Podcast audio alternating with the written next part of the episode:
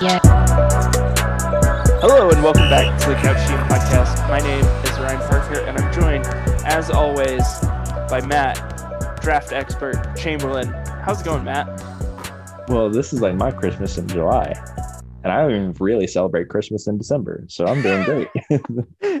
this is the best time of year. We're finally in the off season. We got draft right around the corner. It's gonna be a it's pedal to the metal now, and then free agency like a week after that. It's just it's it's on us now, Matt. Can you imagine if like you were like the Bucks GM of like playoffs, finals, championship parade?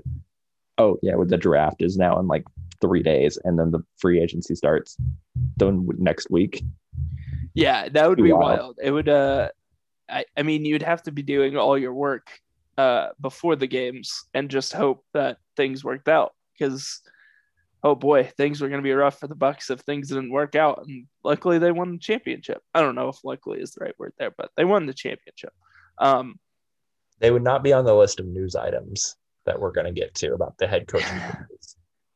yeah, one of the gajillion that happened this offseason is just incredible. Um, but we'll get that here in a little bit. Um, if you haven't already, follow us on Twitter, Instagram. Uh, if you search for Couch GM Podcast, you'll find us. And if you'd give us a follow, we greatly appreciate that. Uh, also, give us a rating or review on the podcast platform of your choice, and that helps us a ton as well. Quick recap of episode 116 if you missed it. We talked about the finals wrapped that up. We gave our last one two three cancun of this uh, uh postseason. Goodbye to the suns. And we're left with the bucks as the last team standing. Um matt and for the first time in like eight weeks it feels like we have some news items we're actually going to talk some nba news well, the playoffs are special. Playoffs only come around a certain time of the year. yeah we, changes and whatnot. We like talking basketball when it's playoff time. It's fun talking about the, all this other stuff, but when it's playoff time, it's uh, it's it's basketball time, Got to go LeBron zero dark thirty. You know, pretty much. Except you gotta you gotta follow some. You still gotta get some some tweets in there because there were some legendary tweets in the playoffs.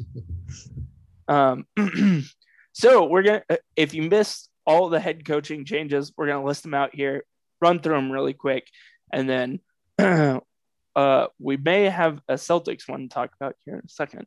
So uh, the Eastern Conference Finals coach that lost, Nate McMillan, signs on permanently with Atlanta. Celtics bring in Ime Udoka. How did I do, Matt? that was really good. Oh, nice. All right, we'll be we'll come back to that here in a second. Uh, Jason Kidd returns to Dallas. Indiana brings back Rick Carlisle. Pelicans hire Willie Green. Orlando embraces a youth movement with Jamahl Mosley. Chauncey Billups um, is brought into Portland to mend their mess and might have a mess that uh, is unmendable. we'll talk about that on another podcast. Uh, and Washington keeps it um, in the family with Wes Unseld Jr. Matt, there was a lot of coaching changes there. How do you feel about the Celtics hire? I, don't know if we ever talked about this really. Not too much. So Ime Udoka, I mean, former Spurs assistant, most recently with Brooklyn, right? So, in theory, I like it. I like it Mm. a lot because he's been around winning programs and teams. Gets the most out of their group. My worry here is that, and maybe worry is the wrong word. I don't know what style he's bringing in. Is he bringing in San Antonio style? Mm. Is he bringing in 2021 Brooklyn Nets style? Those are two very different things, Ryan. Right, right. And in theory, I personally prefer the Spurs style. But you Hmm. still have to have stars, like within that, like Tim Duncan, a Hall of Fame big man. Because even though like Brad Stevens is a great coach, somehow we always kept falling back into like ISO ball with Tatum and Brown and stuff. And you know, we about saw how that went. We were not a very good passing team. We were Hmm. not a very good cut and you know extra pass type of team. So in theory, I would like us to bring more that San Antonio heavy ball movement style of offense. I don't know if Udoka will do that or not because he's just been at very different types of locations stylistically. So I'm curious what his style will be. If it's ultimately if the point is just milk the most out of Jayson Tatum, I'm relatively on board for that. Mhm. But uh, there's a lot up in the air with this hire still to me. Yeah, um, it's going to be interesting to watch. I, I like that point you made about the San Antonio because I think the we talked about it several times on this podcast throughout the season how bad the Celtics were at just getting assists, um, and that's that's kind of crazy. It feels like a team historically that has moved the ball very well, um, and they just weren't able to. And this it's a tricky tricky thing for Brad Stevens to walk into now that he's the GM, vice president of basketball operations, whatever his title is. Um, and he's hired his first coach, and now he gets to experience an offseason, a draft, and Did his first trade very quickly with the Kemba Walker Al Horford deal, yes, yes, but that doesn't fix the problems that the offense had. it does help a little bit because Horford is a pretty good passing big man, but you're absolutely right. It still doesn't like give that other creator outside of Tatum or Brown. Is He's not Nikola Jokic passing the ball, which is like obviously a absurd like level, but like you have to be approaching that level to be an effective like for what we need in Boston. Mm, you know, and Al Horford again, you can do stuff with him, some DHO stuff, and yeah, he can see some passes, but you know, okay, it's like a marginal upgrade in terms of passing over Kemba Walker, I guess, mm. but like it's not enough to fix the problem. Yeah, exactly. And th- and that's going to be the thing that really sets up um, Udoka with the best success in this next season is if Brad Stevens is able to give him the correct players to put on the floor. Yeah, and it's I think Brad will like work well with him because he's been on the coaching side of this of like, Yeah. hey, what what do you need? Yeah. You know, and therefore what should I go look to try and get? If Udoka's like, I want a point guard, like does Brad be like, okay, let me see, can I go buy low on Ricky Rubio? Mm. You know, like I'm just throwing a name out there. Yeah. Or if Udoka's like, I'm cool with smart being my point, go get me another wing forward type. So that way Tatum doesn't have to play the four or something. Okay, then Brad can go look for that. I think as long as they work well together, like this is what I'm looking to do on the court, Brad can at least have a direction of no no go look, and then it's just can we actually afford and bring in someone? It's a good point. It's a good point. Um, yeah, I'm I'm excited to see what the Celtics can do in this offseason with the new new kind of regime there. Um, haven't I mean Danny Ainge has been there for so long. It's gonna be fascinating. Yeah, for sure. Last piece of news here, and then we'll move on to uh, draft preview. Will Barton and Norm Powell turn down player options, um, but are hopeful to re-sign? I guess this is it's kind of an interesting point. Will Barton more so than Norm Powell? I feel like if Nor if you're Norm Powell, you kind of wait see what happens with this Damian Lillard situation before you re-sign. Definitely. I mean, he was only making just under 12 million a year anyway. So like he knew he was worth more than that straight up. yeah, But yeah, he should not on August. I think again, I think it's August 2nd for agency starts. At 1201, he should not be running to Neil Olshey's office to sign a new contract. Yes. Definitely, definitely try and wait it out and see what's happening. Yeah, it's going to be interesting to see if a team like overbids for him too. Like if Dallas historically has done that, and Mhm. it kind of fits like I think Norm Powell would fit really well next to Luka. So it'd be kind of interesting to see if another team swoops in and and um, snatches him away from Portland. Yeah. I I wouldn't be shocked, especially I don't know what Norm Powell's looking for in terms of like is he looking for longevity Mm. or is he looking for you know a shorter balloon payment? Because like for example, nick's super strikeout. Just give him a one for 20 Yeah. and maybe he takes it. You know, for example. Right. Maybe they miss out on the Reggie Bull- Bullock sweepstakes.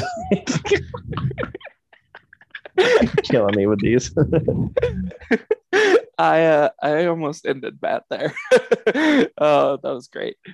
it's funny, but Reggie Bullock's actually kind of going to get paid. So Yeah, apparently by five different. Remember two off seasons ago where like he signed with the Knicks and then all of a sudden he like took a lesser deal because he was hurt. yeah, he had like a foot injury or something like that. I don't remember what it was, but yeah, We both thought that was stupid at the time. Like you're worth what you are. Like it doesn't matter. Like yeah, whatever injury you have, like you're gonna end up playing, and he's a good player.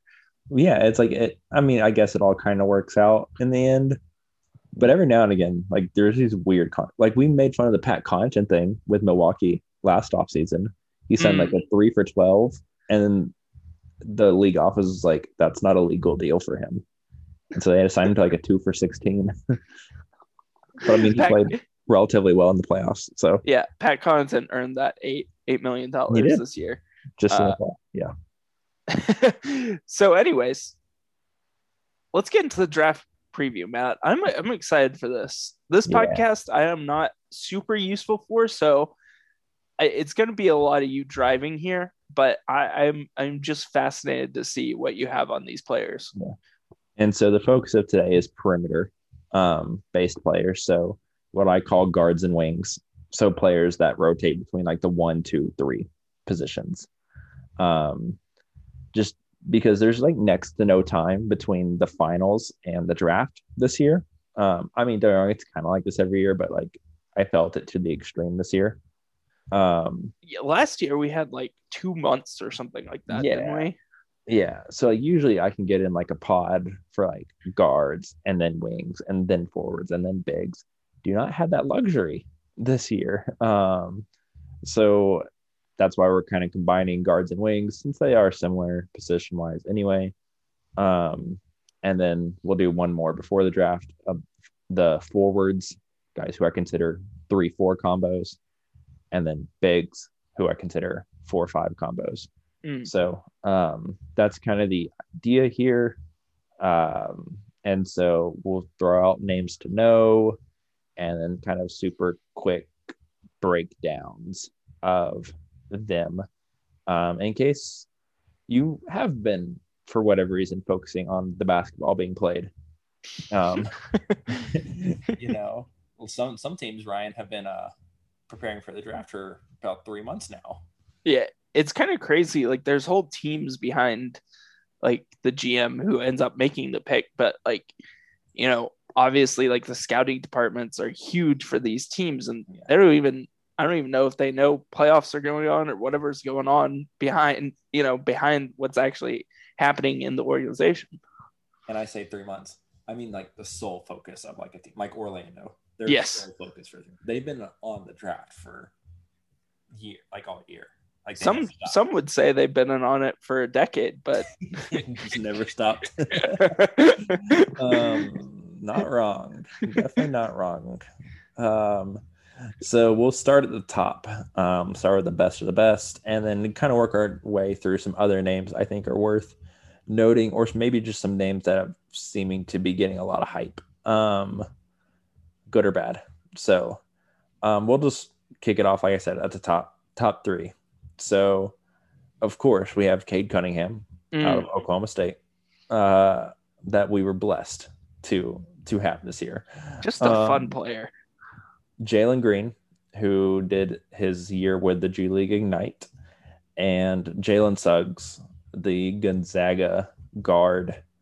So that's the top three. Most people have that as those three guys within their top four overall of the draft. For me, it is actually those three in that order for one, two, and three on my Mm. personal board. So it truly is the top three guys, I think, in the draft. And everyone knows the name of Evan Mobley, the other guy considered in the top four. He's a big out of USC. We'll talk about him next time. But again, I highly value guys who have the ball in their hand most of the game. So that's ultimately that's where basketball is won and lost. So Guards win games, right? Yep. Some some guys who had the basketball in their hands a lot are 6'11, 240 pounds, and nicknamed the Greek Freak. But most of the time, um, they are players more like these three guys. So Mm. Cade Cunningham, Jalen Green, Jalen Suggs. Cade Cunningham, I hope everyone's got to watch at some point this year. It's like a six, eight point forward. What's crazy Who shoots Cade- the ball? Ben Simmons. yeah, a legit forty percent three point shooter this year at OSU on like fairly Like legitimate volume since Yeah. yeah since no one else on the team took threes, um, or at least not above uh, below average clip. Um, so that was neat. Um, Cade Cunningham, I don't think a lot of people realize was not like a born and bred point guard. So he didn't really start playing point till like his last couple years of high school, just because it's like, why are we not just letting this dude have the ball all the time? Um, so I actually think he's a terrific passer. Like I really do. Um, Mm. I think at OSU he didn't always get to show it because who is he passing to? Yeah. Unfortunately, with a lot of these guys, um, part of the conversation will be like the college situation was unfortunately just not conducive to their development um, or being able to display maybe is the better phrase what they can do. But like Cade you saw the moment for sure.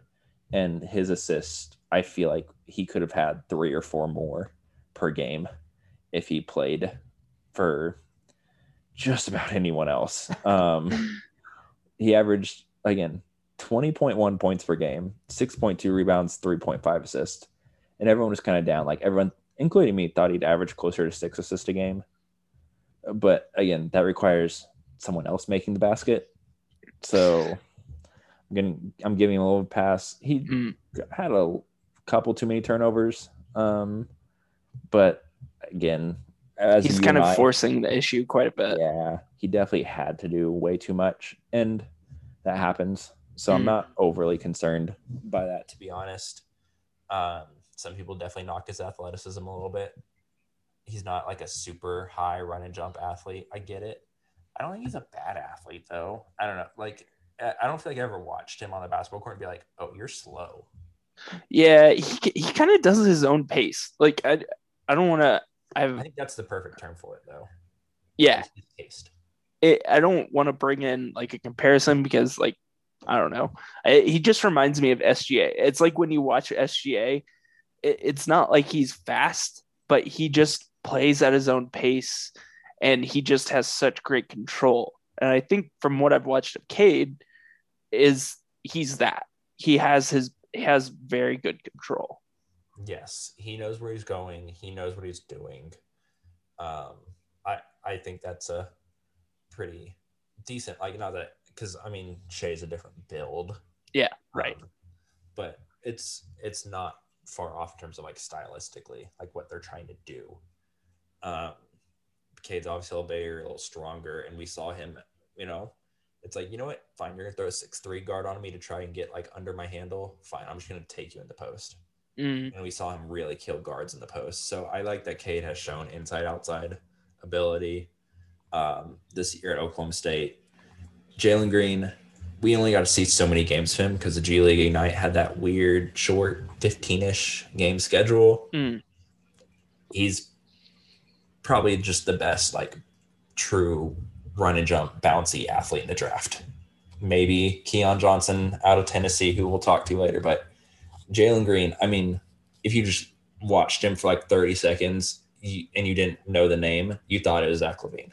Like that's that's what it is here. So the thing with Jalen Green is, and I've heard this from a couple different people that I really trust on like the draft, that he could lead the league in or like be a 25 point per game score in like three years. Like, Holy. he's he's going to get up a lot of shots. He's going to get out in transition a thousand times. Like and you're not blocking it ever. Like he's going to yam it every time. He's not going to do a layup. So, um, which is cool. Like I super respect it. Um, yeah. I mean, so with the the G League, honestly, you watched the first three games, you would not be impressed. Like it was Mm-hmm. clear like the physicality and like the fact that everyone else knew what they were doing out there really threw him off. And like someone someone could play defense against him and kind of get in him. And he like didn't know what to do. He is skinny. So that's one of the knocks on him. He's not like skinny to the point of concern, but he is like he looks like he's 19 years old and has never really been in a weight room, you know? Mm, So But that can change in the NBA. We've seen it. We've seen it with a ton of guys. Just as long as he cares to do it. And I think he does. It'll get there. But if you watched him progress throughout that G League quote unquote season, you by the end you're like, okay, he was kind of the go-to guard that they had of all those young guys. He was the guy that most stood out by the end um, in terms of playmaking, less so for others, more so for himself, kind of like in that same Zach LaVine type of mold. But I think from what I heard from like hit the older veterans on that team, because that's what the, they tried to do was put veterans on that squad. They're like, he was seeing things and doing things by the end that he had no idea how to do it when he got there. So if you mm, think it's if you can just give him legitimately good coaching and like just like at least league average ish teammates, he'll succeed. I am a little worried if he goes to the wrong situation and they just said shoot 25 times a game, he's going to develop bad habits. yeah. But there's a lot of talent and a lot of athleticism there that I I would be willing to bet on him really early on in the draft, like two, three. The problem is I don't think Houston and Cleveland are good situations. but you know, um, what you're and- saying, Cleveland telling Collin Sexton to shoot whenever and whenever hasn't yeah, come back and bit them in the butt. in theory, like if you told me they're moving off Sexton, just not to get too far into this, but like Garland and Green as your backcourt moving forward, I would That'd really enjoy that. Yeah. But that's the thing with Jalen Green. I I I think he'll get big enough to where he can play some three, but that's gonna take past his rookie contract, I think. So Mm, you're a little locked in him being like kind of like you're two. He is a two at this point, unless you're going super small. Um, and then Jalen Suggs.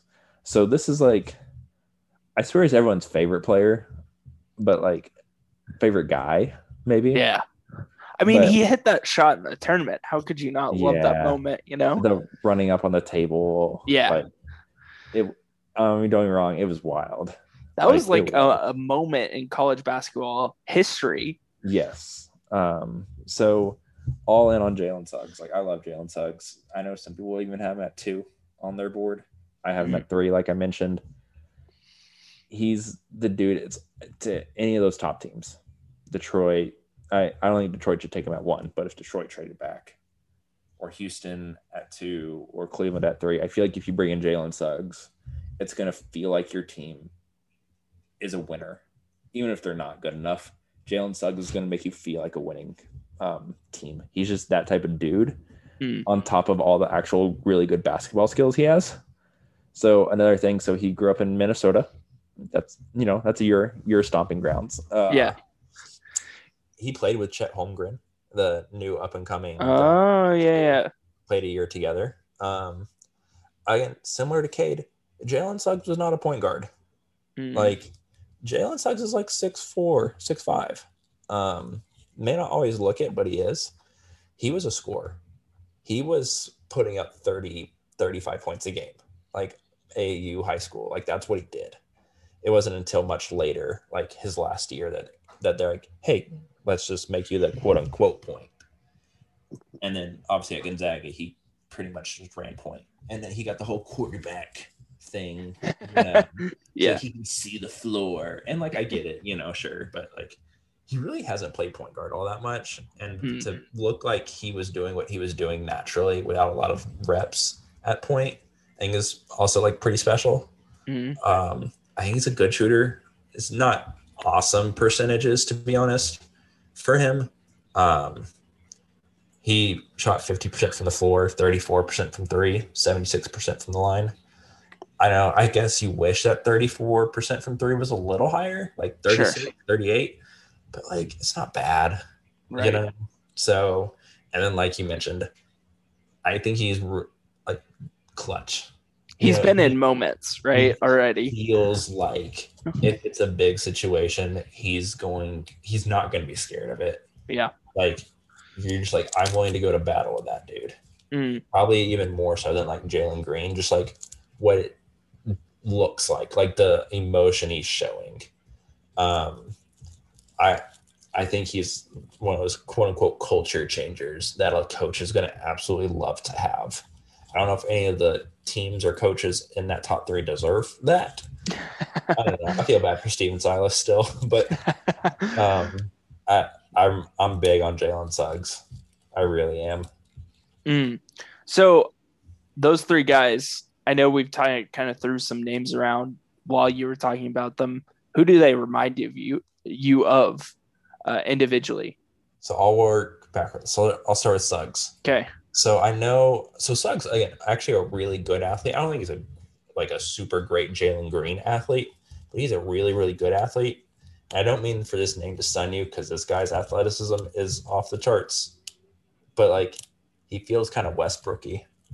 Mm. Him Interesting. in and he's the face of your team for the next Mm. 10 years and he's Yeah. gonna be loyal as hell and he's gonna be like your guy and you're like i'm going to war with that dude every single night and Mm. I, I think he's a better shooter than westbrook probably ever Yeah. has been straight Right. up. and like, he's not like the absolute hammer at home dunker that westbrook is but he's like 90% of that so Mm. I, that's kind of like I said I made the Russell Westbrook comp for Ja Morant a couple years ago because he did try and dunk on everybody. yeah. I know it's a similar-ish thing of like he's your guy, but Jalen Suggs has a body type that's actually like Russell Westbrook. Mm. Maybe not quite Yeah. the Ja Morant, Russell Westbrook athleticism, but he is a really, really great athlete too. So that's kind of what I see for Jalen Suggs. Interesting. But Okay. better, better shooter there. Jalen Green, we did throw out the Zach LaVine name. Um, I mean, you can throw other like it's the scoring too. Yeah. Who feels like he can do a little more? Um, whether that's Brad Beal or you know o- other guys like that. Um, but Brad Beal is not the athlete that Jalen Green is. It almost sounds like D Wade, almost like Yeah. oh, uh, not maybe not as refined as Dwyane coming into NBA. If you told me though he got like the mid-range moves that Dwyane had, I wouldn't be shocked in like three mm-hmm. years. That's just the thing is I think everyone goes to LaVine just because the bounce is ridiculous. But like the early problem with Zach LaVine was like he relied like I'm just bouncier than you, so it doesn't matter what I do and don't have. And it's only been the last couple of years that Zach LaVine seems to have like put the bag together, you Yeah. know. And I feel like Jalen Green has a little more skill development than like Zach LaVine did when he came into the league. Mm. So I don't know a, a more polished Zach LaVine is that a thing? I or I don't know what player that exactly is, but like that's the ar- archetype for him, which is still really really good. Maybe you're worried that like he could just be a good stats bad team guy if those Sure. things actually do exist. But like whatever people think of that, maybe that is Jalen Green. Mm. But if you think he can actually take that step above that, polish wise and development wise, then I think there's a real case for him to be too. Cade's the one that gets everyone all tripping over themselves, you know. Yeah. Like, is he Luka? I, I don't know, man. Like, that's that's so ridiculous standard now. Considering Yeah. like a top five MVP candidate in his third year. You know, so it's like I don't want to put that on. Grant Hill's been thrown around a lot for Luka. To be honest, could you tell me he's like not the exact same, but like a elite passer version of Khris Middleton? Like not to be like too finals biased here with what we just saw, but like gets to whatever shot he wants. But imagine if Khris Middleton, like we talked about, like him running pick and roll with Giannis, and Yeah. it's like then doing everything right. Can you imagine if Khris Middleton could just do that all the time and have super level, high level passing reads? And that's Cade Cunningham. I don't know. Mm. that's the thing with Cade is like how many six eight guards can pass like him? Not many, to be honest. He's not LeBron. He's not that level of athlete. Um, Luka, Dark, he's not an athlete either. I think he's a better athlete than Luka, Mm. but you know, it's it's something in that mold um, of like tough shot maker, good catch and shoot three point shooter, can make a lot of right passes, and is actually a pretty good defender. Yeah, he he he put the clamps on some dudes. Um, Yeah. kind of later in that season for OSU. Yeah, that's. I mean, he definitely has that step back three like that. That kind of shocked. Yeah. you and I at OSU is he was willing to take that so frequently because that was one of the concerns coming him coming into Oklahoma State with was that shot and it fell like you said it, it was a 40% clip so And it's like it wasn't a bad looking shot. It was just like, is it going to go in at a college level? yeah And it definitely did. And what's crazy is like it wasn't just like a he's just standing there and then quickly rose up for like a step back three. He would do it off of like a between the legs dribble. yeah Like it's going like right to left between the legs, and he's using that into a step back, like hmm. as he's stepping back and taking the three. And it's like, who does that? You know? So wild whatever well built six eight point forward you can think of that can actually shoot, that's Cade Cunningham. Not a lot of those guys in the league, Ryan. So that's why he's the number one overall that's pick why he's the number one overall pick. Yeah, that's what I don't know. I think people have got to the point though with K two, like they're they're getting way too nitpicky. They're like, his handle gets a little high sometimes. You're like, okay, I don't hear you criticizing Jalen Suggs' handle. So like, and it's it's not any worse than Jalen Suggs' handle, for example. You know, it's Yeah. just can you, can you imagine if Cade Cunningham and Jalen Suggs switched spots? Like Suggs would have had a very good year at OSU, but Cade would have done ridiculous things at Gonzaga, right? He would have Gonzaga would have been winning the national championship right Yeah. Like Corey Kispert would have hit 18 threes a game if Cade Cunningham was passing the ball, right? Like Drew Timme would have scored 30 plus a game off of just perfect entry passes. Yeah. And not that Jalen Suggs isn't a good passer. He is. It's just like Cade is a different level of passer, Mm. you know? Mm. So um, we'll go ahead and move on to the next grouping of guys. So don't take forever. Um, so this is kind of my lottery teens ish area here. Um, I, we'll go again with three guys here. Um, Moses Moody out of Arkansas, James Bouknight out of UConn, and then the one of the risers for a lot of people in this draft um, is Josh Giddey out of Australia.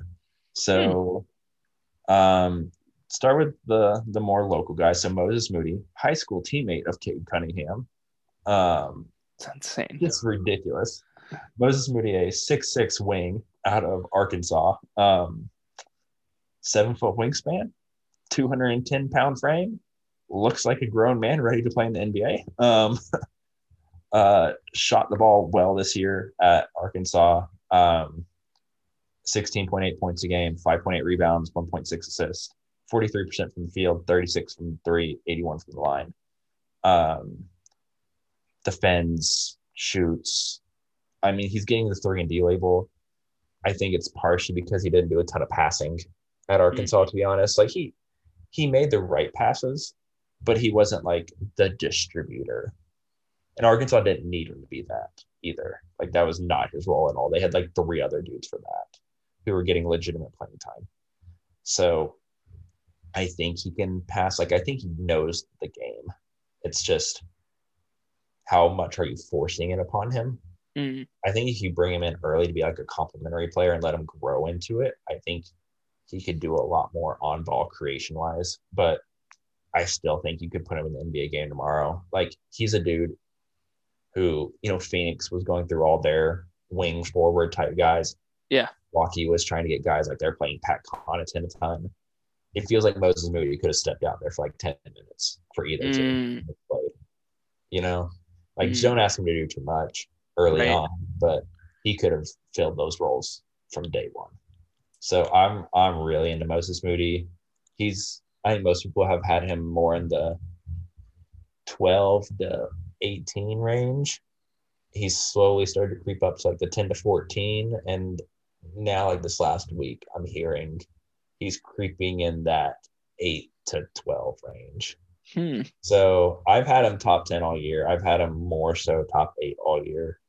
So he may not actually end up going top eight, but I think there's enough people out there who have gone back and watched Arkansas that are like getting on the train. I think the little concern though is that like with Arkansas, as they play so fast, you worry about the stats being a little overinflated, kind of like Texas Tech quarterbacks. You know, like Yeah. what do you do with those guys because they throw for five thousand yards you actually know if they're good or not. I think it's a somewhat similar thing with Moses Moody, but I also think his head coach is like a very good head coach, Eric Musselman. So like, I don't know, are we going to knock Gonzaga players because they played fast and very well all year? Like, or are we just going to give Mark Few credit? You know, Mhm. so Mhm. um, James Bouknight out of UConn, six four, six five. Um, I mean, he's a little thin, but he's a scorer. He's a I'm getting to the elbow and I'm pulling up, and there's Mhm. nothing you can do about it. Um, did deal with some injuries this past year at UConn. Um, a very terrible UConn team, to be honest. Though that team was trash. um, there's I don't know if anyone on that current roster that's ever going to sniff the NBA. Um, averaged 18.7 points a game, 5.7 rebounds, 1.8 assists. Again, feels like he's not a great passer, but like Mm. those assists should have been like at least around like three or four if he had a teammate that could do anything. Um, the shooting percentages, the three pointer is going to worry you. It's 45, 30, or 45 from the field, 29 from three, 78 from the line. It went down as the year went on, as they got deeper into conference play. But he also didn't try and come back from an injury because he's Mhm. like, I'm trying to will my team to more wins. Yeah. Uh, They were 15 and five with him playing, and they really were not a good team. So, like, I'm, and I know some of those are against, you know, those non conference teams that aren't great, but still, he made that team relevant. That was at best a 500 basketball team without him, and he was making them look like a one of the best teams in their conference. So, I think James James Bouknight's good.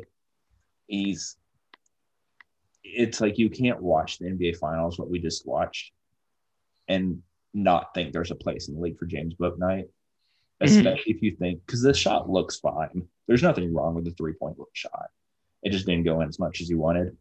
But he also had to do absolutely everything on offense for that team. There's Sure. no one else who could dribble Sure. on that team. So I I think he's still a top eight talent, and some people have him around that. Some people have him closer to like ten to fourteen. But there's Mhm. enough people that agree-ish with me on that, on where he should land. And then Josh Giddey is a six eight again, kind of his point forward-ish guy. Um, out of Australia, he's thinner, around like 195, I would say. Um, so he's not quite as big as Cade, but he's got this. He's got way too much salad for the bowl. He's got, got a lot of lot of hair going on here. Um, should look him up, Josh Giddey. Um, but he, he's this wonderful passer, though. I mean, he he's probably as good of a passer as Cade is, to be honest. Like he whips the ball around. Um, Mm. so, and it's off pick and I mean, he ran tons of pick and roll and he knows how to perfectly hit bigs. He knows how to spray it out around the perimeter. Um, another similar concern with Bouknight, though, of like this percentage isn't awesome from three. And again, same thing, actually ended up shooting 29% from three. It was a little higher during the season. Like it goes around 32 and it tailed off right at the end. I think he can shoot. I don't think it's quite as nice looking as Bouknight's or Moody's, but I think he can shoot. Um, but he's got the passing that neither of those guys have. So there's that. And defensively, he tries. I, mean, he's, I don't think he's a good defender, but he tries. So if you think you can put a little more weight on him, and he really has been playing a lot of high level basketball. He obviously pl- um, played in the NBL in Australia. Oh, gotcha. But like three years ago, he was like struggling to make like the highest in like 16 um year old teams and up like in Australia. And then he gets, you know, he gets taller. The he really puts in the time in the gym on the skill development. And now he played last year in NBL, was good. Like he didn't look out of place. Mhm. Um, and the NBL, as we learned with watching LaMelo, very physical league. Yeah. And for a 18 year old skinny kid, like he handled it well. So I'm I I dig all three of these guys for kind of different reasons. Hmm. But I think if you all let them be complementary players early on, they can turn into a lot more by the end by like their fourth ish, third ish year. So, uh, first of all, Josh Giddey has a main, and you're just jealous of it. Uh, second of all, He's got a lot of flow going on. yeah, he does. Yeah, he does. It, it would rival Mike Gundy's, um, if you know that reference. Um, so, It's like, you, pushed back. It's it's like weird how yeah, far- it gets like when, like back. when he's running, it just gets pushed back. It's, it's weird. He needs to figure out a different situation for that. Um, but you mentioned that they're all kind of in that all of these tier of guys are kind of in that late lottery somewhere but ranging from 8 to 14 what i mean what's your what why are these you know why are these guys there why do you put these guys there Yeah. Yeah, I think part of and this has to matter. So like with Giddey, part of it's the body slash not a lot of high level experience. Mhm. For Bouknight, so he is he played two years at UConn. He's not a freshman. Um, He did play two years there. I I think he got better at everything he was already good at Mm. from his first year, but he didn't like do a lot of other things different. For example, like the passing. And again, maybe it's just he played on a bad team. But like Sure. I think it does have to matter to a bit. And also for a second year player, you would have liked that three point percentage to be higher. Again, maybe a product though of like okay, Ryan. So question here. yes I don't remember the exact answer, but I know generally what the answer is. How many open jump shots this year do you think James Bouknight took? So, like you know, someone kicks it out to you, you take an open shot. How how many? Okay, over under thirty. He played twenty games this year. Over under thirty. open shots How many open shots did he take this year? good god it's college basketball i gotta take the over on that right It's under twenty. Here's the line: twenty. That's Over under like- twenty. Over under 20 that's one a game Yeah, i'm taking the over on that it's it's you're wrong again. Over under ten. i'm just going under now Yeah, it was like five or seven. Like What? seriously, like I can't remember, but it was like it was literally like that. Like he got no open shots this year. You can't tell me that that UConn team couldn't manufacture one open shot for their best player. Are you kidding me? I I'm not. I wish I was. This is why I don't watch college basketball. This is the epitome of it right here. But so like that's the thing with James Bouknight is like I think he's a much better shooter than even what he got to show, and he's and he got everything was with a hand in his face all year. So like if you think he can be a really good role player and then develop like those same skills at an at a more elite level, Hmm. then like he's definitely worth it. I have him personally at number six on my board. So like I think he's gonna be very very good, like Devin Bookerish, like that's like the Oh. exact Gotcha. archetype. Okay. he's a little better athlete than Booker, Sure. but it's that same like he's not really a three point shooter, but he can make threes. Hmm. But it's more about I'm getting to my spot and I'm pulling up. And I guess the great thing for James Bouknight is he's used to it. Because the thing with James Bouknight is he could get by somebody. The problem is there's just someone else waiting for him because they don't they don't have to guard, Guard whoever, whoever. they were supposed to be. Jeez. That's why he doesn't get a lot of open shots. He's just getting double teamed all day. Um, and then with Moody, it's similar with Bouknight of like, I wish he did a little more creation wise. At the very least, I, with all these guys, I think they're going to be incredible role players, like Mm. starting role players. but they all have super legitimate potential to be, I mean, a legit star, which would mean making at least a couple All Star games. Mm. Whereas there are other guys, and again, we're just talking about guards, wings. Like I have Jonathan Kuminga as a forward. So like it's not like I'm forgetting Kuminga, for example. He's just a different category of player. But those are really the guys that I have as the like they're going I just know no matter what, they're going to be very, very good players with potential to be like a number two on a very good playoff team. Mm. You know? I I track with you. Yeah, that makes sense. So the next group, um, well, so one, I'm skipping a couple of guys in this, like Davion Mitchell out of Baylor. Like, Mhm. I'm just skipping him because I feel like we all know the Davion Mitchell thing. Yeah. Um, Chris Duarte is a wing shooter out of Oregon. Um, Corey Kispert's, you know, the wing shooter out of Gonzaga. All those guys are older, like seniors. They are what they are at this point. I don't feel the need to talk on them. I think we all know them for the most part. Um, but all very good basketball players. They're going to get drafted in the top 20. I just don't feel the need to talk on them. Mm. So like these this next group of guys is guards, wings who can I I think I have them all a bit higher than consensus because I see like very real skill in them. So um I wrote them down in the order that I had them on my board.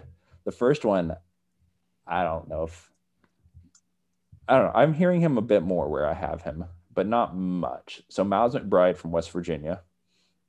Um, Bones Hyland. He's real. Then it's Nah'Shon Hyland, but he goes by Bones. So that's incredible. Out That's of amazing. VCU. yeah. And then Joe Wieskamp out of Iowa, the whitest Mm. name in the draft. Um, It's amazing. so Miles McBride um, also goes by Deuce McBride, wears number two. Um, Okay. So that's great also. Okay. I have a number 13. Okay. This he's for most people, he's been between like 25 and 40 all year. And I've always had him fringing on that 20 to 25. And then as the season went on, I was just like, why are you not 18? And then 16. And then I kind of ended up with him at 13. And I'm hearing a little more that he's actually has a legit chance to sneak inside the top 20 now. Mm. I'm feeling a little validated if he actually does. He might not. Again, who knows how the draft actually ever plays out. But obviously, he's the lead guard at West Virginia, so he picks up 94 feet from the basket. Um, the difference between like him and like Jevon Carter, like we Yeah. watched Jevon Carter um person. Do that for like 30 years. Um, yeah. So the difference is though, Jevon Carter is like barely six foot, like Mm. 185 pounds. Like Miles McBride is 6'2 with a 6'9 wingspan. And uh like he's probably weighing in close to like 190, 195. So he's already a much better built player. Sure. Um he can shoot. I don't love, love, love his form, but it's like it's fine. yeah. Um, it's gonna take like some minor tweaks, but like it's fine. Um, I again, this is similar to the UConn thing. I think West Virginia was not a very great basketball team. Mm. Like, they were playing two centers until one of them's like, I'm transferring. Like they were playing two traditional no shot outside of six feet centers. And so it was pretty big disaster. They have a wing named Taz Sherman at West Virginia that like I don't think is that great, but like was averaging almost 20 points a game just because they needed desperately someone else to shoot the ball. Like it was a really bad team, in my opinion. But Miles McBride made them like literally a top 25 national team. So I've seen him catch and shoot from three. I've seen him do it off the dribble. Uh, he even convinced Bob Huggins to run some pick and roll. So, you know, and then defensively, I mean, he's one of, I mean, it's like him and Davion Mitchell were like the only two guys, I swear, all year that made Cade Cunningham work for a basket. Mm. Like, that's what I like about McBride is he doesn't care who he's guarding. And again, not just to keep throwing out guys who we just saw in the finals or like the playoffs, but like I don't know if he's going to be Jrue Holiday, but you can't have Jrue that- Holiday. And yeah. like, Miles McBride would have no fear picking up Chris Paul at 94 feet from the basket. Mm, You know, yeah. he he shot 43% from the field. He shot 41% from three and 81% from the line, like on legitimate attempts. So averaged 16, four and five, four rebounds, five assists. Like he was good. I think that's something I just go overlook. He's just a really good basketball player. Yeah. Plays offense, plays defense, hits like he was willing to play off ball, even though they really didn't have anyone else who could play on the ball. And he would hit kick out threes. yeah. So like, I I think he can be a good role player who can do a bit more. Um, Mhm. Bones Hyland is a 6'3", 100 and maybe 80 pounds, but God, he can score. God, he can score. I mean, Bones, I mean, he's taken ankles. He's Mm, taken ankles. And I know uh, VCU, but they played teams this year, and it didn't matter who guarded him. There was literally you couldn't put a small guy, a big guy, no one. a- In two years at VCU could guard him. Um, super disappointed they didn't get to play in this tournament. They were the team that had to because of COVID. Like some players got it, and so they uh, had to just forfeit. Oh, that's right. You could have told me Bones Hyland was the breakout guy at the tournament Mm, if they would have got to play. So I I think I had them winning a couple games. So you know, I I think he's a baller. He's he's just a hooper. And I on my board I have him somewhere around shoot what like early 20s. yeah. I just think like there just comes a point in the draft where you're just like I need a backup point guard Mm, and maybe someone that can be a spot starter. sure. And I mean, if Lou Williams had a successor, it's Bones Hyland. Mm, You know, he's going to play 10 years in NBA as just a baller. So, bucket getter. this is not my type of guy, like the slightly undersized, skinny shooter. But dang, he's got moves. He doesn't catch and shoot, he's got moves. So, I. He's a good athlete. He's not a great athlete. He was a good athlete. Yeah. and like he, he he was willing to try on defense. Not a great Okay. defender. He's willing to Yeah. try on defense. So like he's not going to get just like manhandled. Yeah. So you know what? Like I wasn't crazy about him to start the year, but he he I warmed up to him. Put it that Mm. way.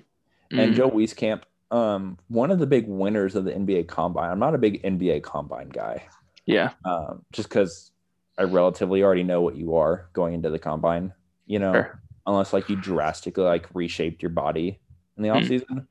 Wieskamp, though, so we measured at six seven, six eleven wingspan. Um, yeah, I, I honestly like you know, I try not to get too caught up in wingspan sometimes. If you would have measured six nine, it'd be like yeah, like six eleven as the just this big white guy shooter and he's not like I mean he looks thin, but he's I want to say he's weighing in around 200 210. So it's not like he's frail. Um I mean This dude looks like he played in I- at Iowa. Like for real. he is from Iowa. Like he was born and raised in Iowa. Like if um, you never told me he played at Iowa, I would guess he played at Iowa. it's perfect like the shit like basically shaved head and everything. Like Yes. the yeah, perfect. Um, average f- 15 points a game, six and a half rebounds, one and a half um, assist. Shot 46% from three this year. Um, if I if I remember right, so big time shooter. Did it off of motion. Did it catch and shoot. He played off of Luka Garza a lot there, Mm. which I mean made sense. Like they were going to give it to Garza 50 times a game. So is sometimes get out of the way. I liked Wieskamp's just like, okay, I know how to relocate, I know how to screen. That was like a very underrated thing, is because it's Iowa, not a lot of great height and athleticism there, Ryan. Um sometimes he had to play the four. He's not a four at the NBA by any means, Sure. but he like be willing to like set screens and like go get guys open and then get like find like the openings. He would play like in the dunker spot sometimes when Luka Garza's like, I'm taking threes. and Iowa's like, well, we refuse to not have a big man, so Joe Wieskamp, I guess you're the big. um, Iowa was another one that was just hilarious to watch. I don't recommend it watching it, but it was something. It was a sight to see at times. Um, but I really like Wieskamp. I think, I mean, it's the Duncan Robinson, Joe Harris thing, Yeah, that's what it sounds like. but you know, like at some, again, at some point that guy's worth it. I have him again around 20 ish, same Mhm. same ish area as Bones Hyland. Um, I he's a specialist, but Sure. he crashes for rebounds. He's actually a at the college level, he was above average defender. So at the NBA level, maybe he's just average. Yeah. But he if you get- tries. if you can get a shooter, like a legit 40 plus percent three point shooter who's average ish Mhm. defender, that's good. It's good Yeah. at number 20. Yeah. draft him there. So um I I just think they all have all three of those guys have a skill. Bones Mhm. Hyland's a bucket getter, Joe Wieskamp is an elite shooter, and Miles McBride is an elite defender. So I get why other people might have them like 10 spots lower than me. But at some level, like you just gotta have dudes who like have like a thing. Yeah. Like, a specific role. This well, and they can build off of it in the league, you know? Mhm. And that's just like their game. So you mentioned you kind of have these guys slots higher than most other people. Like what what makes you what makes them stand out? You kind of said that they have their own thing, but anything other than that that these guys bring to the table? So the one other thing would be, and I don't, I try not to put too too much stock in this, but like, they're not going to be on a bad basketball team. Like all three of Mm. those guys, like I know in Iowa's situation, like Garza gets a lot more credit there, Luka Garza, but like all three of them really will their teams to like we're not losing. Mm, So on top of like the skill set, I think that's just something like Miles McBride very well could have just been like, I'll just take my shots. I'll Yeah. pick up at half court, you know, whatever. Like I'll play good defense when it's my turn to play defense. But like if any of those guys had a bad night, their team was not probably going to win. Just being honest. Like that's just Yeah. how it went, all three of them. But if they all were like, I'm driving the train, their team was going to be good. So like how much does it mean the NBA level? I don't know, but it means you're going to be in the NBA though for a while, and you're going to be like you're going to stick somehow. yeah, that's a great point, especially when uh, like you get to the NBA and you have a role, right? You're a role Yeah. player. You kind of have to have that mentality of like, okay, in these next two minutes, I'm not going to get wrecked by James Harden or whoever Yeah. you're on the floor with at that point. It- well, like you know, we just saw with like Bobby Portis. Yeah, Like he probably thinks he should be a starter in the league, you know, but he was like, you know what? I've bounced around. I'm just going to give him hell while I'm out here for the next four minutes, six minutes, and you're going to be hype, and I'm going to do my thing, and it's as long as it fits what the team needs, and they have a reasonable expectation, like it's good. Now, Mm. I hope these three guys, like, they might have a better career than Bobby Portis is, like, just at the level he's at. Mhm. But if he doesn't, I mean, if you knew what Bobby Portis was going to give you, would you take him at number 20 in a draft? yeah. I mean, he he played on a championship team. Like he Yeah. helped win, win a championship. You do that ten yeah. times out of ten at twenty. yeah, legitimately helped. So, um, two more groups here to talk about. So, freshmen. Mm. There have been a few freshmen sprinkled in um, here with Cade. I guess we'll count Jalen Green, Jalen Suggs, Moses Moody, Josh Giddey was international. Um, but there's there's a lot of freshmen in this draft. And that's part of why people like this draft is there's a lot of potential. There's a lot of upside in this draft. Sometimes that's a good thing. Sometimes that's a bad thing. Um, so freshmen. So there's Tennessee kids. So Keon Johnson, who broke the combine record for the vert um, at Mm. 48 inches, is a two guard out of Tennessee. And then the point guard for Tennessee, his name is Jaden Springer. Um, I I don't know. I don't know with both of them. Uh, I'm gonna be honest, I'm a lot lower on them than most people. I have them mid late twenties. Okay. Keon Johnson for some people was as high as like eight or ten. Oh my gosh. I just I can't get on the train. He has Mm. no jump shot at all. oh gosh. The like, and the difference between like him and like Scottie Barnes. So Yeah. again, Scottie Barnes we'll talk more about next time. Scottie Barnes though is like 6'9", 6'10", the seven two wingspan, great body, great passer, great defender, great rebounder, great in transition. Just doesn't have a jump shot in the half court. Keon Johnson's 6'3", like 185 pounds. Mm, 190 pounds. This is not, again, like I said with Bones Hyland, that's not the type of body I love for an Yeah. NBA draft prospect. It's just not. But dang it, he can jump. Good. I mean, he really tries on defense. You could tell me, in by his fifth year, he got like some third team all defense votes in the league. Keon Mhm. Johnson does because he tries really hard. And if you think he'll get better, cool. That he has no jump shot at all. Mhm. Like even games where he scores twenty plus in college, I swear, like his only field goals are in the post, like trying to post up like a point guard that he got switched on him, or like dunks. I, he has no offensive skill set to mine like that I seen in a game. You know, at least not at the college level. And to be honest, I I don't put a ton of stock in like what did you do in high school sure. because like you're playing kids that look like me, like you know, You Like, got uh, an offensive lineman running around at center, yeah. and he has no like, business playing center. you're putting that dude in the pick and roll. Like, Yeah. So with Keon Johnson, I he doesn't pass, he Mm. doesn't shoot. You're playing four on five on offense with him, and it's it's a coin flip if he ever develops anything on offense.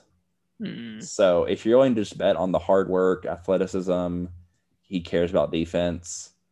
I get it. I do. I I can't get there. I just Yeah. can't. Um, it's not my time. Someone else can draft him, and if they're right, cool. But I, I if I was a GM, I could not draft that dude. Right. Um, and then Jaden Springer, his backcourt teammate, allegedly dealt with an ankle issue all year. Like I know he had an ankle issue. I don't know that was all year, but you know if that's what they're saying, I'll believe it. Apparently, he's looking way bouncier, like in his pro days and stuff like that. I, you're playing one on zero, you know, Yeah, Against the chair, you always look Yeah. better. and like the he's a good athlete Yeah.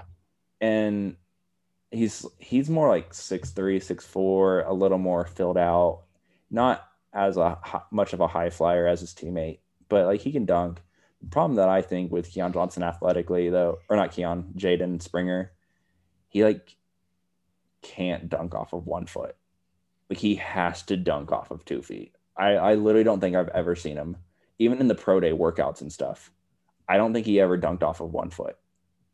Like he doesn't do it. He like he needs both feet to load up and get under him. So like at the NBA level, how many times does a guy dunk off of two feet? Where like you're running into it and then you've got to plant both feet and jump. I don't. I mean, like outside of a center standing wide open under the bucket for like a dunk. Right, but like yeah, like what guard explodes to the basket and then has to to jump off of two feet? I can't think of the last time I've seen that. And like that was a legitimate criticism of Donovan Mitchell's.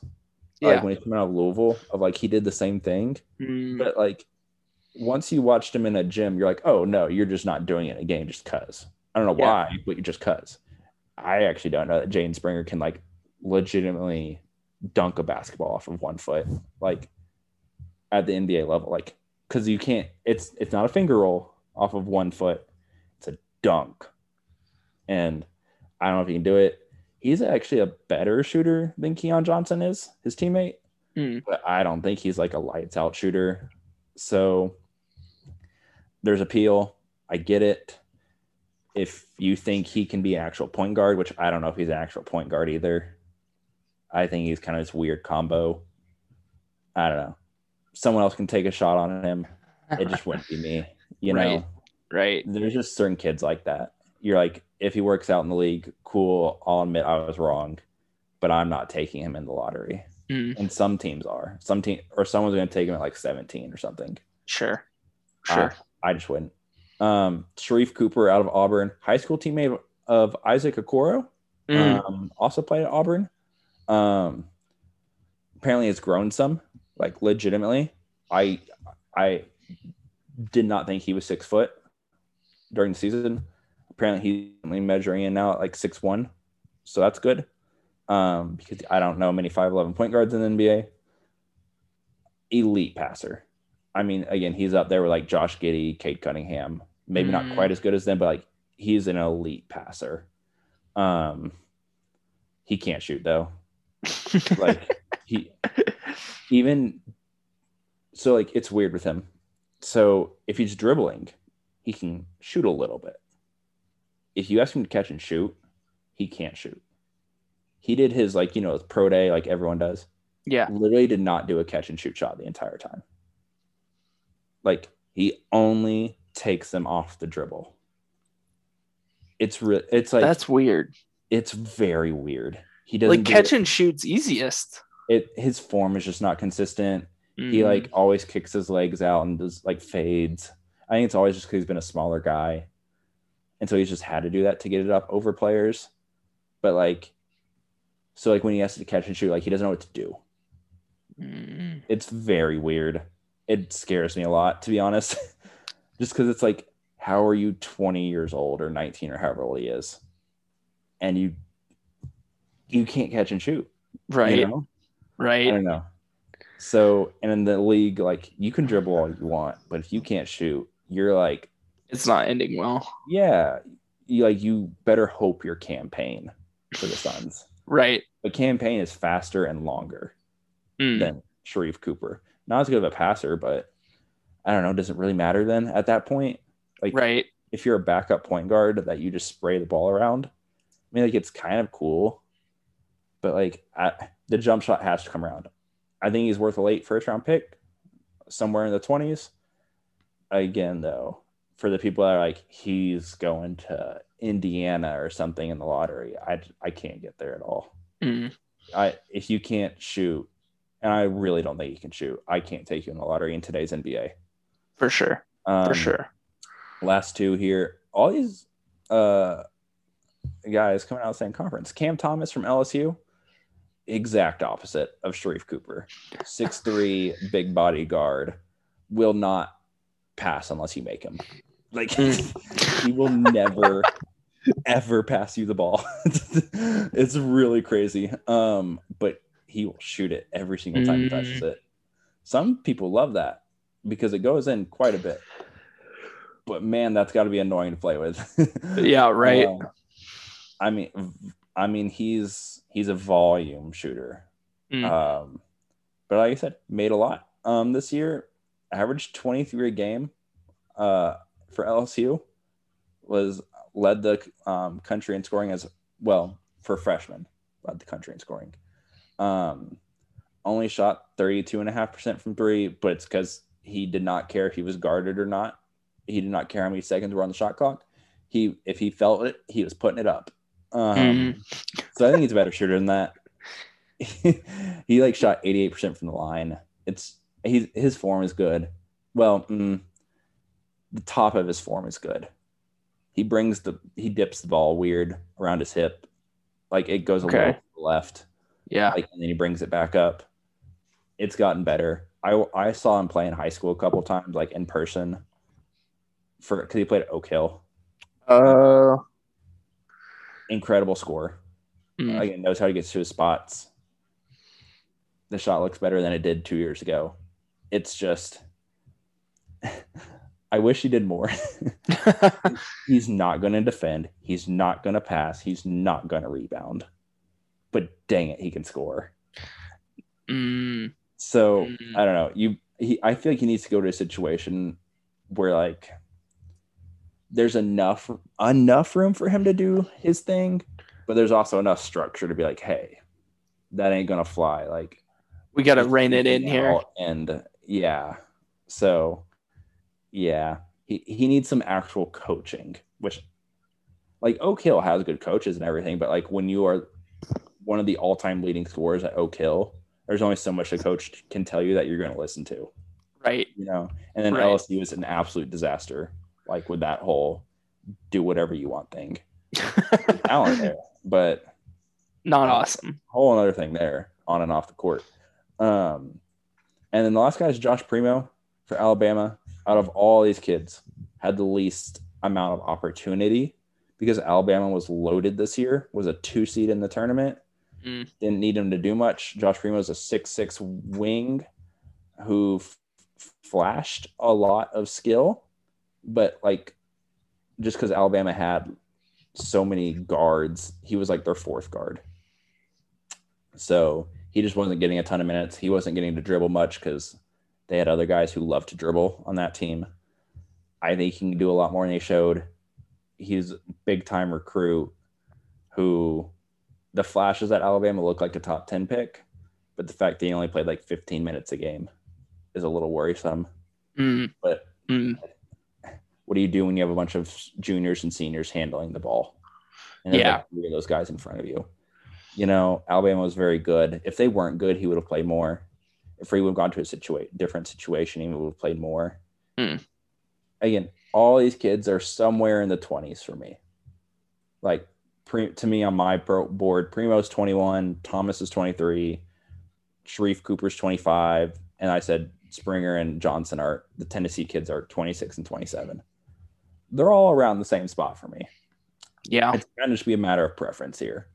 They all have a lot of potential, but they all have some pretty significant flaws in their game that have to iron Fix. out.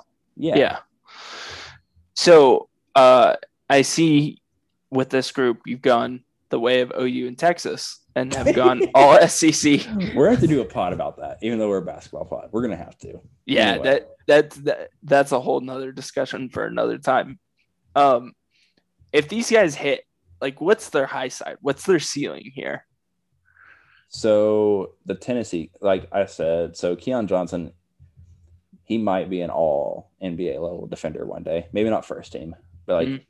he really could get there at some point and be like the I don't know. That's the thing with him. I just don't think there are a lot of great pro comps for like guys like that. Like like the Tony Allens of the world, who we Mm, we loved. Tony Allen was bigger. Like he was way more physical. Like first what's a- team. yeah. What's what's a skinny, relatively skinny? I mean, maybe he gets up to like 200 pounds, 205 pounds. I- don't know how many guards, defensive oriented athletic guards are there like that that really matter. I can't Not think of it. Yeah. Yeah, that's kind of the point. There's not like I don't know, is he Pat Bev? Like, is that like his high side? You know, if the shot Yeah. comes around, you know, but like, what's that's worth? You know, Pat Bev g- got played out of some playoff games there. yeah, yeah, useful, nice guy to have, but like, there there's a limit on him. Mm, Jaden Springer, if he if he hits, he's like Malcolm Brogdon. Like this uh, very smart, little bigger, not super athletic, but athletic enough, point ish guy who doesn't really do any one thing great, but is like a good teammate. I like that's his like comp. Sharife Cooper, we kind of talked about smallish guard, but man, he can pass it. It's it's kind of the same thing though. How many smallish guards that can pass and not shoot at all are there? I mean, if he like, shoots, then it's a whole nother conversation. mm, Um, I mean, like Rondo's the one that kind of comes to mind, but he's bigger and has wingspan. yeah, and plays defense. Sharife Cooper does not care about defense, but like that's the thing is like, is it you know Rondo is his peak like young Trae Young? Mm, You know, like something Yeah. like that. Something in that genre of player uh, is Sharife Cooper, which is a good player, but you have to develop into that significantly. Cam Thomas, shoot, I, don't- I don't know. Like everyone needs scoring. Honestly, I've like had to be convinced on him. mm, I had him. I had him like 30, 35 two weeks ago. I went back and watched a lot of LSU tape. He just gets to where he wants to go and rises up, which is important skill nowadays, you know, and makes a lot of shots. But I just Kendrick Nunn, Kendrick Nunn here, Yeah, like a very good Kendrick Nunn. sure. Like, you think Kendrick Nunn can keep getting better? Um, Josh Primo, Hey, pick a name out of a hat. A six six wing that can maybe that can shoot and maybe do some things and play defense sounds great. Yeah. But someone who just didn't do it a ton because they haven't had a ton of opportunity. I don't know. It he could he could be an all star If he Mm, hits. if he hits, he could be an all star. Like, because okay, another thing about Josh Primo is he's 18. He will not turn 19 until December. He played his freshman year at Alabama the age of a high school senior. So, because most freshmen turn 19, like their freshman year, Yeah. he will not turn 19 till this coming December. that's crazy. He it- yeah. that's he's He super young. He was 17 when he arrived at Alabama. Good lord. Whereas like some of these guys, and like not as a super knock, like Cade Cunningham is almost 20 years old. Jalen Suggs, Evan Mobley, all these guys are almost 20 years old. Mm. Yeah, Josh Primo is just about to turn 19. it's crazy. So if you think there's a whole lot there, like I, you got to take a shot on Josh Primo. Right. Like Uh, he sounds the guy out of this group that I mean, I would take a swing at. He's who I have highest, like I said, at 21. You could tell me he goes four, five, six spots higher than that. You could tell me he falls a couple spots. I don't know. There's a lot of like New York, Houston, LA, like the Lakers, who are all in that like 21, 22, 23 range Sure. um, of working him out, like or bringing him for a second workout. So maybe I am kind of spot on with his range, but you could tell me Memphis at 17 is just like we don't need a guy right now. We're just going to take the best young, high side, high ceiling prospect. He could go like 17. Mm, I, I like him a lot, probably because he has less flaws in his game than anyone else. But again, he needs to do something great. So that's the last big thing for him. Um, and there's just a handful of interesting guys worth mentioning right quick. Um, because I know we've been going for a bit. Quentin Grimes out of Houston, former KU Jayhawk, um, transferred down to Houston. He was a big five star recruit did not work out at Kansas. Went down to Houston, redeemed himself, Mm. um, developed a lot. Um, Josh Christopher, another five star freshman stud, went to Arizona State. Um, absolute dumpster fire of a, of a team. Um, throwing an international guy, we haven't really got a lot of international guys outside of Josh Giddey here. So Ryan, do you want to do you want to take a stab at uh, the guy from Lithuania here? So I, I'm gonna say this is gonna be terrible, by the way. Uh Rokas Yeah, y- Jakubaitis. You're close. Jakubaitis. Jakubaitis.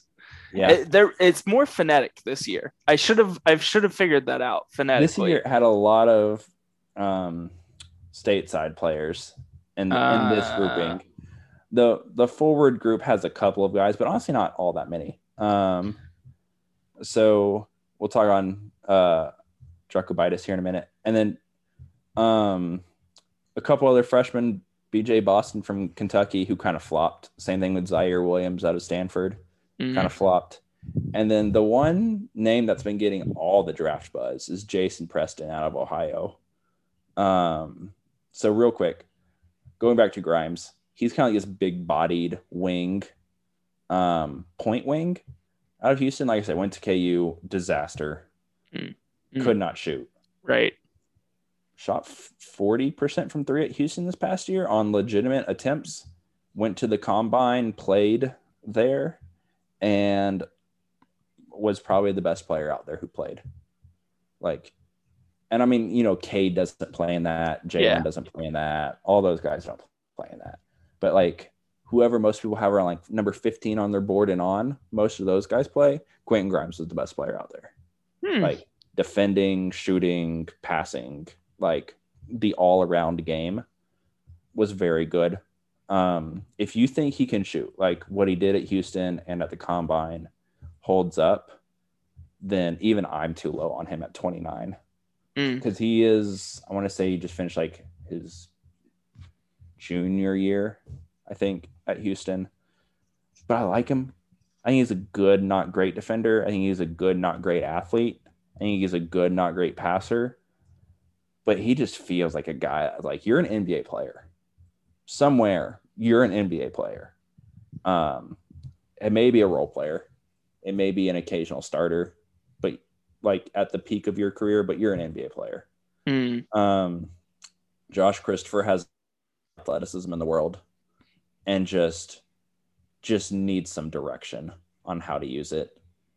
Um, like I mentioned, Arizona State was a disaster. Had no point guard, even though they had two six foot guards on their team What? they had the yeah um they had marvin bagley's younger brother marcus bagley on the team um only played like 12 games because of injuries of course um but he's actually like this wing forward shooter was kind of interesting pulled out of the draft late um but so josh christopher took a ton of bad shots to be honest because Arizona State basically just rolled the ball out and said, go. Um, he needs structure, but dang it, you can see there's a lot of shot making there. There's a lot of athleticism there. It didn't go in as much as like Cam Thomas's shot went in. Mm. Like it looks okay. The kid tries. I'll give the kid credit. He tries his tail end off, but he just needs some direction. I'm afraid if he goes to like one of those situations that lets him shoot 20 times a game, it's not going to go well. Mm. And he's going to be out of the league by the end of his rookie deal. But give him somewhere that like can just mold him and groom him and like teach him how to play basketball the right way. Kid can really stick and be like a good player. Um, but man, he just needs some coaching. So, Jakubaitis, um, you remember when LaMelo went overseas? You remember that whole Yes. deal bit? Yes. That's who we played in this first game was um, Rokas. Mm. Um, Rokas dropped like 30 on him. yeah, he did. just, just gave him a taste. Um, Yeah, he did. Basketball. So I'm a fan of Rokas now. um, I, I have him late first, early second um, round pick, especially if there's like a late first team that like wants to stash a guy for like a year or two. Mm. Um, he's a lefty. Again, he's a hooper, but he can shoot. Um, I like he'll he can really run the pick and roll. He can really do it. But he also just because of the team he was on, um, they made him spot up a lot, like in the corner. He's a capable shooter, like catch and shoot guy. So at the NBA level, that makes me think, okay, as much as he's a lefty pick and roll point guard, if you need him to play off ball, he can catch and shoot some from three. He just it just the way international basketball is, especially like at higher levels, he's not playing a ton of minutes. Right. He's getting limited opportunities. But like when he was out there, he was good. Like it's one of those a lot of international teams do this. They don't play their guys a ton because they're not trying to get them drafted. they don't want to Like- send them to the NBA. It happens. It's a legitimate thing. Yeah. Some guys, it's just you can't help it though. That's what happened to Um, Giannis, right? Yeah. He got staffed in, in Poku like was this, the same thing. in the like second Greek league or whatever Yeah. it was. literally they tried to do the same with Poku last year. Um and it's just like that sorry man. Now, like if you're playing like Turkey, which is a very good league, you know, that guy's just playing. Yeah. Spain though, they're trying to hide it. Mm. Greece, they're trying to hide it. Lithuania, they try and hide it. Like they do. So It's amazing. yeah, and I don't blame them because if you think you can hide them for a year or two, Get by the keep- draft. yeah, basically get through the draft and then keep them for the next 10. You know, I get It's it. not bad strategy. Um, but I think he's very talented. I think Jakubaitis can play. Um, at like maybe you do need to stash him for a year or two, maybe not. Mm. I, you know, but I think he's a pretty worthwhile gamble, late first, early second. Um, so the last three guys, Jason Preston from Ohio, and then the couple of freshmen I mentioned, not super high on. Jason Preston, there's people talking about him going like in the 20s. He kind of burst onto the scene this past ha- back half of the season in college basketball, led Ohio into the tournament. He he literally looks like how LaMelo Ball used to in high school, like the big hair and everything. Yeah. Um, he's this tall, lengthy, six four, light skinned point guard. He can really pass. He can't. He does really see the floor, but the shot looks ugly as I'll get out. But like LaMelo, like the difference, like you know, they very do look similar, literally and like stylistically on the court. LaMelo's jump shot, like I watched it get better over the last three years. I was still very worried about it, but I watched it get better. Jason Preston's like this is better, and he's already I think like 21. So, I I have him as just a mid second round pick. Some people have him late first. I I just think there's other guys. If you're gonna take an older point guard, just take someone else. Jason Preston has a super cool story. Um, of like he wasn't getting recruited at all. He was just gonna go to college to be a normal dude. Ended up at Ohio. It's a great story. It's cool. I just I can't get over the shooting. It looks terrible. So Yeah, I was just googling a picture of him to see his hair. Um, and so far of the people I've seen, uh, he is number two behind uh, our Josh boy Giddey. fr- Josh Giddey from Australia. Uh, Yeah. And also, I saw a picture of what looks like he shot putting the ball from his chest, like Shawn Marion. yeah. And then like the elbow flares, and then somehow the wrist goes out. Yeah. it's it's not pretty. There's he couldn't even really get to it off the dribble for a jump shot in college, let alone the NBA. I it's a nice story. Maybe you draft him in the second round to send him to your G League for a couple of years, and maybe we see him again at age 23, 24. Cool. That I'm not taking that dude at 28, though. Mm. I'd take him at 48, to be honest Mm. just you know i think the I, the hype's got a little overblown um and the freshman so bj boston at kentucky was like a consensus top five guy coming into the year and just couldn't throw a ball in the ocean if he was standing on the beach. Like he's skinny. He couldn't get to his spot. He doesn't pass. He kind of tries on defense. He's long but yeah, he couldn't shoot. And it was one of those, he was actually a really skilled shot maker in high school. But again, it's high school. Like, at what point did you be like, these aren't dudes like you're going to be playing anymore? So, like, at Kentucky, and Kentucky was not good this year. Kentucky needed someone. He shot 35.5% from the field, 30% from three. It's not like his shot looks terrible but you guard him with any level of physicality or closeness and he wasn't getting by you and he wasn't making it over you. So if you think all the hype behind him there was a valid reason for it and you can send him to the g league again like for a year maybe he comes out and it's like okay no here's the dude. But as much as I wished he would have been like Brandon Ingram, he's not. He's just not.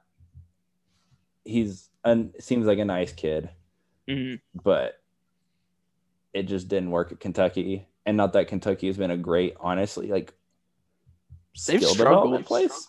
Yeah. Yeah. Every time it feels like we get a kid from Kentucky, it's like, well, we didn't really see him do much at Kentucky, and then he does better in the league. Maybe this is one of those situations. I have him. I would honestly, I would take a gamble on him in like the top first ten picks of the second round. Okay. But you know, like if you're Oklahoma City and you're like, okay, we got our fourth pick of the day, and they Why pick not? At, yeah, like why not? You pick at like 36 or 34, both actually. You have both. Um, I don't know if he's still on the board. Sure, take him. Whatever. Let's see if he pans out. But I, there's a pretty strong chance he doesn't pan out. Yeah. he just just doesn't. And it happens to some kids. You just get to a higher level and you just get exposed. Right. Ziaire Williams was the same thing. Ziaire Williams was at stanford. Apparently it's grown some more. Um apparently measured it like six nine and a half. He was like six eight. So kid's growing. He i have him like in that same range as boston. I stanford had the worst like situation. Like they basically played every game on the road because Stanford like said you can't play home games. We're not doing sporting events this year. And like, okay, what if we lived it at a hotel and like the next city over? They said okay, so that's what they did. So I feel bad for the kid. It's not what he signed up for. He was dealing with some injuries, but it was a lot of the same concerns as BJ Boston at Kentucky. Couldn't really get to a spot.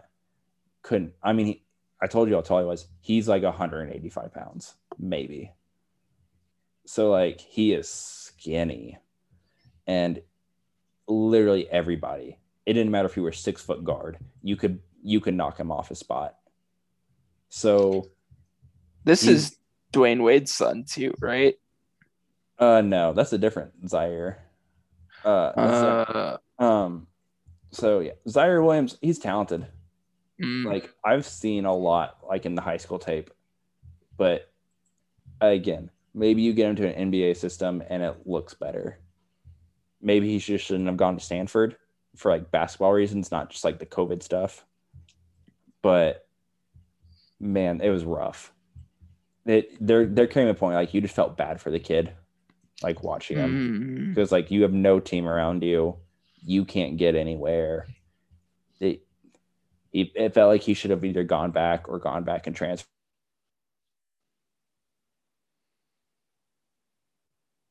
But he was a top eight recruit. He was supposed to be a top ten pick. It just didn't work out. That's like guys like that, like him in Boston. Like, what do you do if you're those kids? Because you were so hyped, and mm. if it doesn't work, or at least if, if it would have worked mildly, I would have felt better about them. But it just like they both had like a game, and that was it. You know, yeah, that's those- tough. a lot of these guys, late first, early second, they're like worth the gamble at that point. I don't know. To the people that still have like Z- number 15, I I could be wrong. All I will give all the praise in the world if I'm wrong. But there's other guys that I just know are going to be better than him. Like or their floor is significantly higher and I just don't know if he's worth the risk at like 15 or 17 or 20.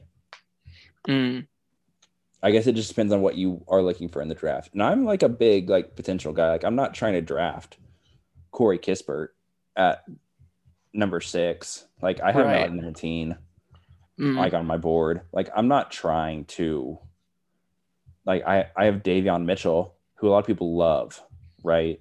People love Davion Mitchell. I have him at 16. I have Chris Duarte at 15. Like I, I'll I'll put you high if you're young, but like, I have to see something. right, right. And uh, if you and again, I don't know all these guys' workouts. Maybe Ziaire Williams is shooting the cover off the basketball and workouts, but I I hear about like people who've lost a lot of weight or guys that have put on like height, but you know, I maybe maybe you go to the Memphis Grizzlies workout and you Mhm. shoot 20 for 20 from corner from the corner for three and they're like, "All right, taking you." Yeah, It can happen, right? It happens every year. Sacramento picks that number what 11 this year. So all right.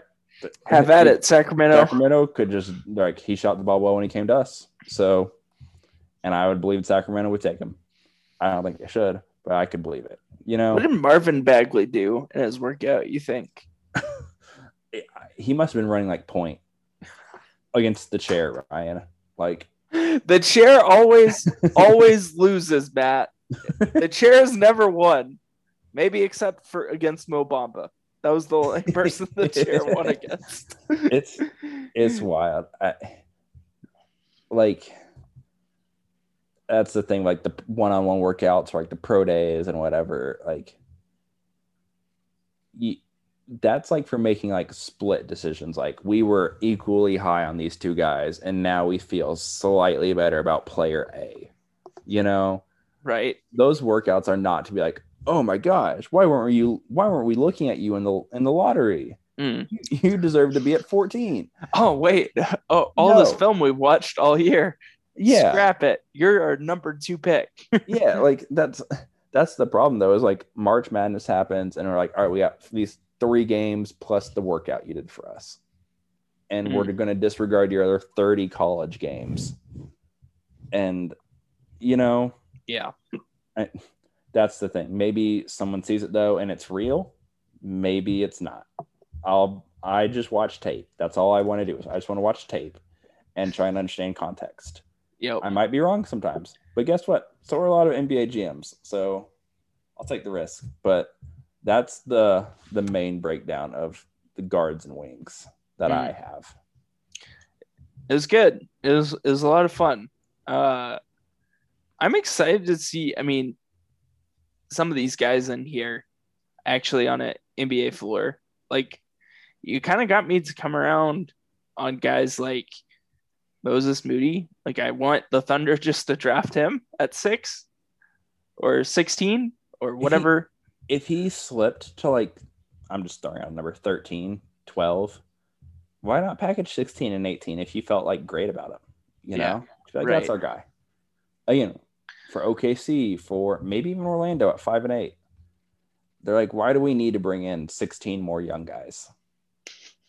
You know, Let's just bring in this guy who's who we know is going to be good. yeah. The draft is hard. draft is hard. Draft is hard for some people. Other people, not so much. Some teams make it look really hard. There are some teams who you'll hear on draft night. This is their third year in a row to be picking in the top ten. Those are the teams that have a hard time with the draft. hmm That's why the Uh, Bulls traded out of the draft, Ryan, so they wouldn't have to pick seven again. They would have picked eight this year. of course, of course, always. Uh, okay, well, we're gonna do, like Matt said, another pod here for the final piece of draft, uh, and then it's on to draft, and then on to free agency and all the all the fun news and Woj bombs and all the things. Um, so that's coming up. We'll be back shortly with episode 118. Matt, do you have anything you want el- else you want to add before we sign out? We'll save the rest for next time. come back for episode 118. We'll see you uh, then yeah.